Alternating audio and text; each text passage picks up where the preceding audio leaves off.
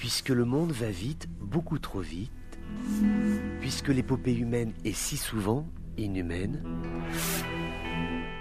voici une petite évasion sur les chemins de traverse des colères du monde qui nous alertent, parfois nous agacent, celles qui éreintent ou vont nous émouvoir. Le journal des colères du monde, c'est vous qui l'entendez, mais c'est lui qui vous écoute.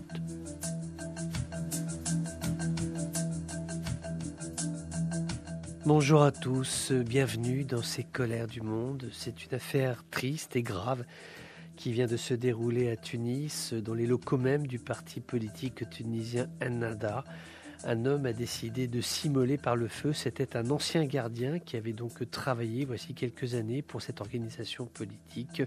Désespéré, il s'est donné la mort, mais il a mis le feu aux locaux de Anada. Il y a 18 personnes qui sont blessées, parmi elles le vice-président du mouvement Ali Larayad, qui avait été également Premier ministre. Il s'est jeté du deuxième étage pour échapper aux flammes, ainsi que le président du conseil consultatif de la Choura, Abdelkarim Harouni, qui lui aussi est blessé, qui lui aussi a été transféré euh, à l'hôpital. Donc c'est un acte de désespoir, mais c'est aussi un acte intentionnel qui a été celui euh, de cet ancien gardien qui est donc décédé des suites de ces brûlures. Le président Kais Sayed a souhaité un bon rétablissement à l'ensemble des victimes. Il a parlé d'un acte criminel. Une enquête est ouverte pour essayer de remonter le fil de ces événements terribles qui viennent de se dérouler, essayer de comprendre ce qui s'est passé, quelles ont été les motivations réelles de cet homme, pourquoi en se donnant la mort a-t-il décidé de mettre le feu au parti politique Ennahda. Nous restons en Tunisie où le président Kais Sayed a reçu le premier ministre algérien Ayman Ben Abderrahman. Ils se sont rencontrés, ils ont discuté et échafaudé une visite de travail qui pourrait se dérouler durant les prochains jours, une visite du président Tebboune à Tunis. En tout cas, c'est ce que disent les Algériens euh, dans les médias qui sont les leurs. Ils disent faire état d'une visite très prochaine du président Tebboune à Tunis. C'est confirmé également en Tunisie, pas de date précise, mais une visite pour acter le rapprochement significatif, stratégique, disent les Algériens, entre les deux capitales. L'Algérie, avec cette étude qui vient d'être rendue publique par l'Africatech Venture Capital Report, c'est une étude qui étudie le comportement euh, des États à l'égard de leurs jeunes créateurs d'entreprises, à l'égard des start-up, comme on dit aujourd'hui. Et il s'avère que l'Algérie s'implique fort peu dans le soutien aux jeunes entreprises auprès de ceux de ces jeunes qui ont de belles idées, de bonnes idées, mais qu'il faut donner un coup de main financier en 2020 l'Algérie a seulement investi 5,5 millions de dollars pour financer des startups ou des projets technologiques pour créer des entreprises innovantes. C'est très très loin derrière sur le continent, par exemple par rapport au Nigeria, très dynamique en ce domaine-là, également l'Égypte ou encore l'Afrique du Sud, qui sont des pays qui ont toujours eu à cœur d'aider les jeunes de telle façon à ce que les belles énergies puissent se développer et profiter aux nations.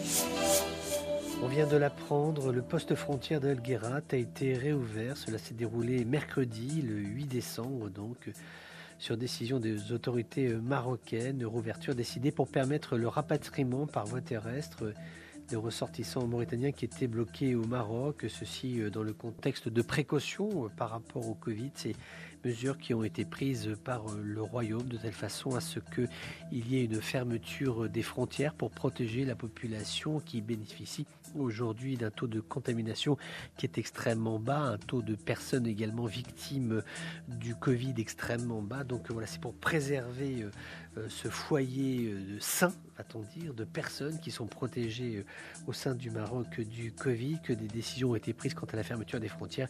Il s'agissait là sur El Guerat de laisser passer euh, les Mauritaniens qui étaient bloqués par voie terrestre. Confusion en Libye, doute, incertitude, parfois les mots nous manquent pour nous dire est-ce que oui ou non euh, ces élections vont pouvoir se tenir. On se souvient que hier c'était la haute commission électorale qui disait il faut reporter euh, la présidentielle au mois de février.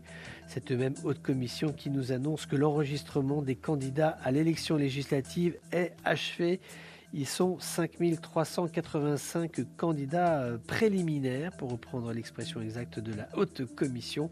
Et donc ils vont euh, concourir pour devenir euh, députés. Alors a priori l'élection doit se tenir en janvier. Est-ce que ça va être déplacé comme la présidentielle, sachant que pour la présidentielle on n'a pas de déclaration officielle. Simplement il y a une intention qui a été formulée par la haute commission électorale. Donc voilà, en tout cas on ne sait pas quand les élections vont avoir lieu, mais au moins pour ce qui est des législatives, pas de doute, les candidats sont prêts. Ils ont été enregistré. Reste maintenant à organiser et à finaliser la question des dates des scrutins. Ces attaques contre des convois américains en Irak, c'est le groupe pro-iranien qui s'appelle Ashab al-Kraf qui a attaqué à deux reprises deux convois, l'un qui passait dans la province centrale de Babel et un autre dans la province méridionale de Al-Qassidiyah. Et c'est là donc où des engins ont pu être déposés, des engins explosifs improvisés, mais heureusement pas de victimes au passage de ces convois qui finalement ont pu rejoindre les garnisons américaines qui le ravitaillaient. Ceci est intervenu quelques heures avant que le Conseil irakien de la sécurité nationale ait annoncé que la coalition dirigée par les États-Unis mettait fin à ces opérations de combat dans le pays, ceci conformément à tous les accords qui ont été convenus entre l'Amérique et les autorités euh, de Bagdad. C'est la première fois qu'il y a une attaque coordonnée euh, par ce groupe pro-iranien, Shab al-Kraf. Est-ce que ça veut dire qu'ils vont monter en puissance? Parce qu'un débat aujourd'hui se pose en Irak, c'est le suivant. Est-ce que le fait qu'il y ait une fin des missions de combat pour les soldats américains, est-ce que cela signifie que la totalité des soldats américains vont partir A priori, Washington a dit non, il y a des effectifs qui vont rester. Maintenant, ces effectifs vont-ils rester en l'état ou vont-ils baisser en volume? Est-ce qu'il va y avoir moins d'hommes? Est-ce que certains soldats vont rentrer au pays, soldats américains On ne sait pas.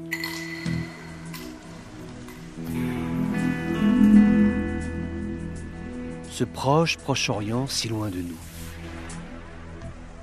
Nous allons en Palestine, c'est notre étape du jour. Tout porte à croire que dans les prochains jours, le ministre de la Défense israélien, Benny Gantz, devrait se rendre à Ramallah pour rencontrer le président de l'autorité palestinienne, Mahmoud Abbas. L'objectif est de parler des conditions de sécurité dans la région, bien évidemment, mais surtout pour parler de la comptabilité des comptes de l'autorité palestinienne. Ceux-ci sont extrêmement bas.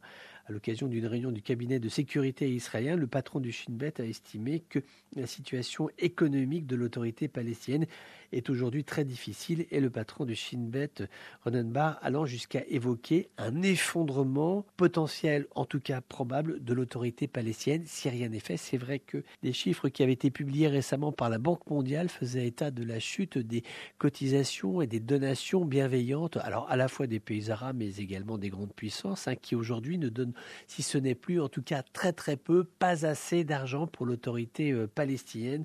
Celle-ci n'arrive à boucler euh, ses comptes. Il y avait de l'argent qui était euh, ponctionné sur les transferts. Il y avait des taxes qui étaient euh, récupérées par l'autorité palestinienne. Ces taxes sont souvent sujettes à des appréciations variables en fonction de la tension sécuritaire qu'il y a. Il y a aussi des taxes qui ne sont pas ou peu ou mal prélevées à l'échelle de la Cisjordanie. Il y a un contexte économique global qui est tout à fait mauvais. Il y a aussi ces territoires palestiniens qui sont toujours en proie à la césure avec d'une part la Cisjordanie d'autre part Gaza. Donc l'ensemble de ces facteurs fait qu'on a aujourd'hui une autorité palestinienne qui est véritablement en situation, on ne va pas dire de banqueroute, mais qui est quand même dans une situation extrêmement grave et inquiétante. Est-ce que les salaires des fonctionnaires, et ces salaires constituent une manne tout à fait importante pour l'économie de la Cisjordanie, est-ce que les salaires vont pouvoir continuer à être versés dans les prochains mois? C'est une question qui se pose aujourd'hui de façon très pragmatique, très concrète, de façon très réelle. Ce sont des qui engagent pour euh, seulement quelques semaines, quelques mois. Donc aujourd'hui, Israël s'inquiète parce que c'est vrai qu'un effondrement de l'autorité euh, palestinienne, cela constituerait un vide. Qui prendrait le relais? Quelle organisation politique? Donc cela ouvrirait tout un tas de questions euh, l'État d'Israël ne veut pas se retrouver confronté. Donc cette visite Gans Mahmoud Abbas, qui devrait avoir lieu, devrait essayer de trouver des solutions pour rendre la situation économique de l'autorité palestinienne plus stable, en tout cas plus viable au jour le jour en Palestine. Voilà, c'était les colères du monde d'un jour comme les autres, mais qui n'étaient pas tout à fait comme les autres. On se retrouve bientôt pour d'autres colères du monde.